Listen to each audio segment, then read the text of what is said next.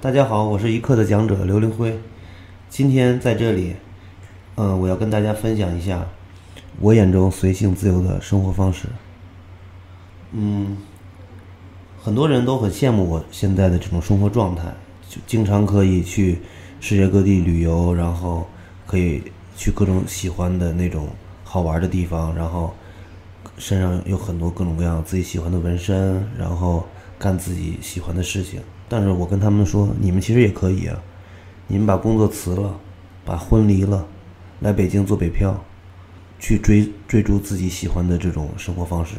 但是他们都败给了现实，没有人敢迈出第一步。然后，我觉得其实我一直在北京这么多年，都是在走自己的这条路。从来北京最早的初衷，就是因为喜欢摇滚乐，然后来了北京，然后慢慢的。我先接触了这个行业之后，我又开始去做一些喜欢其他自己喜欢的事情，一直在追寻着自己当初的这种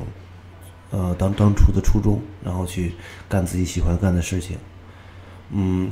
先说先先从最早开始，最早我在北京大学毕业以后，然后一直是做平面设计，然后做了四年以后，嗯，换了好几份工作。但是每一份工作基本都是月光月光一族那种感觉，就是没有任何的存款，然后到了月底找同事借钱，然后月初发了工资再还，然后四做了四年多以后，准备人生第一场自己的独独自的旅行。当时提前两天的两天的时候吧，大约我然后我跟我的朋友一起吃饭，然后我他们给我做一个送行会。当时挺开心的，因为是第一次要一个人独自出去嘛，大家都挺为我高兴的。可是吃完饭之后，正要结账的时候，发现自己的钱包被人偷了，然后一打电话发现银行卡所有的积蓄全没了，就是 辛辛苦苦好几年一下回到解放前，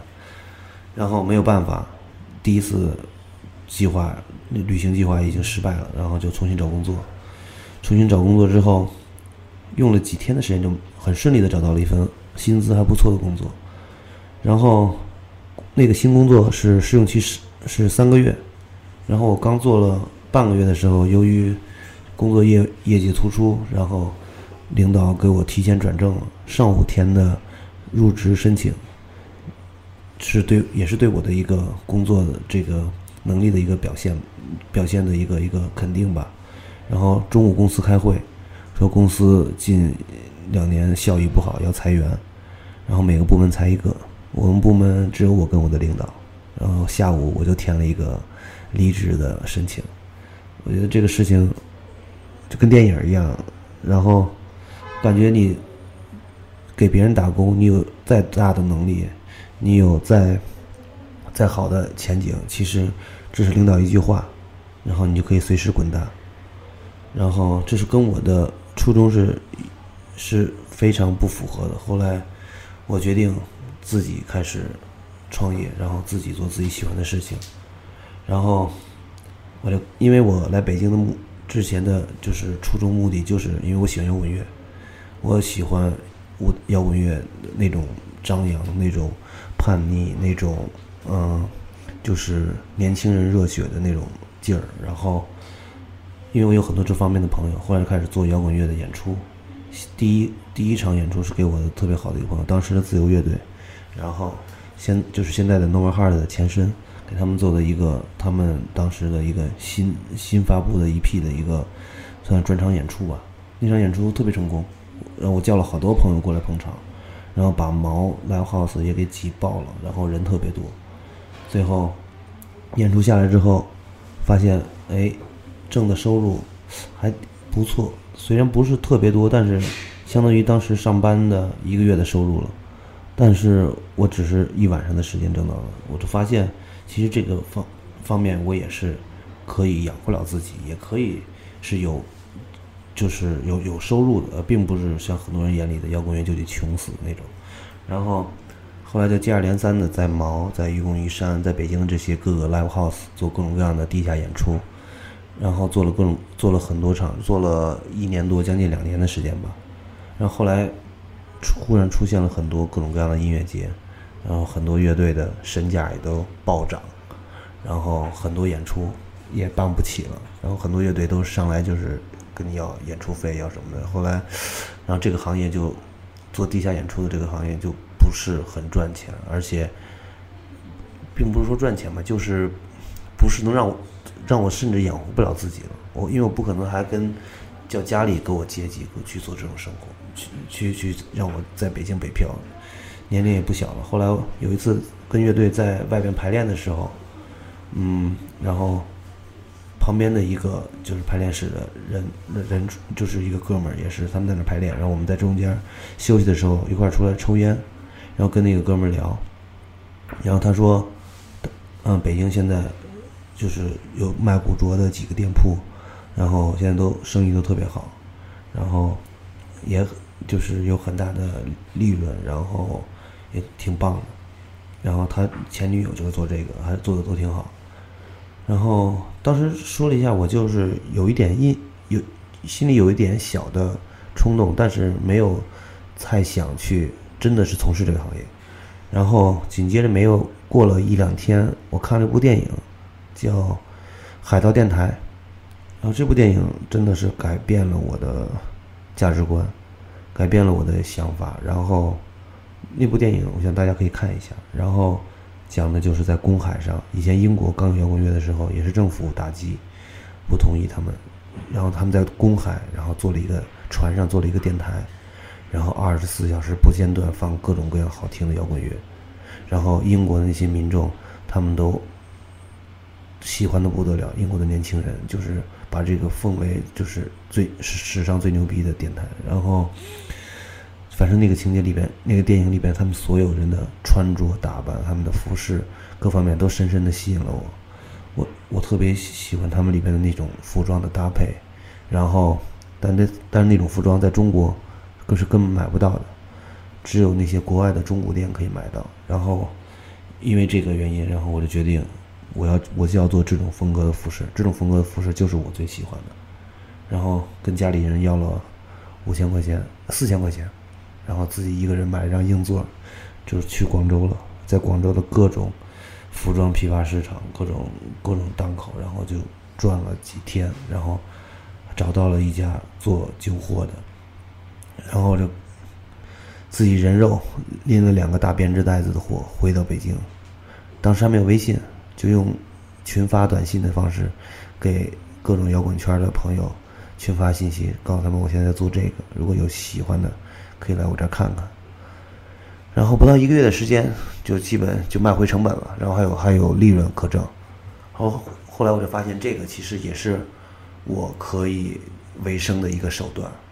然后从零九年开始，一直做这个，做到现在。然后慢慢的做这个，做的越做越多。然后现在家里库房里也越来越多的货，然后现在也准备开店了。然后，嗯，通过这个，我还认识了很多各种各样好玩的朋友。然后，因为这些人基本都是比较喜欢自由，然后都是偏文艺青年比较多的那种人。然后，就嗯，我平时反正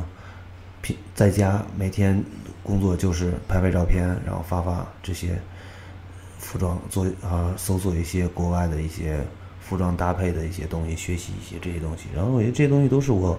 平平时如果我不做这行，我也会喜欢去关注的东西。所以现在我做着自己做着喜欢做的事情，而且还能挣钱养活自己。在北京这种生活压力这么大的城市，我觉得还能过得很舒服。然后我觉得还我自己现在为止还挺满意的，嗯。我的很多朋友就是跟我同时期做这种古着的朋友，他们现在都买车买房，然后生活条件特别好。但他们很多人都问我，为什么你就是也做的挺好的，为什么这么多年你都没有像他们一样买车买房这种过这种安逸的生活？因为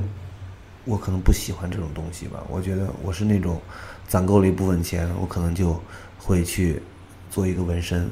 然后攒够了一部分钱，我可能就会去旅行，然后顺便淘一些更自己喜欢的东西。我觉得对我来说，嗯，旅行的意义和纹身的意义都特别重要。嗯，纹身是贴在身上的一个，怎么说是一个标签儿，或是或者是你的一个所热爱的一个呃所热爱的一个艺术形式的一个最直观的一个表达吧。因为中国有很多那种传统家庭或传统的人，他们对纹身其实还是有存在很大的偏见，会觉得你纹身可能就纹会就是黑社会啊，或者是不是好人啊，或者什么。但是我我觉得，其实你去中国的那些监狱看看，真正那些死死刑犯、杀人犯什么的，有几个有纹身的？他们很多都是没有纹身的，但是他们干的事情都不是人事儿。但是我觉得纹身只是表达你一个态度。然后接着说旅行，旅行其实对我的意义非常非常大，因为我我我的人生目标可能就是走遍世界，然后把世界的每一个地方。都都要看一看，不同的国家、不同的人文，他们都会给我带来一些所谓的影响，然后带来一些嗯感性的冲击吧，应该是就是嗯，我前段时间刚从欧洲回来，去了一个月，去了六个国家、七个城市，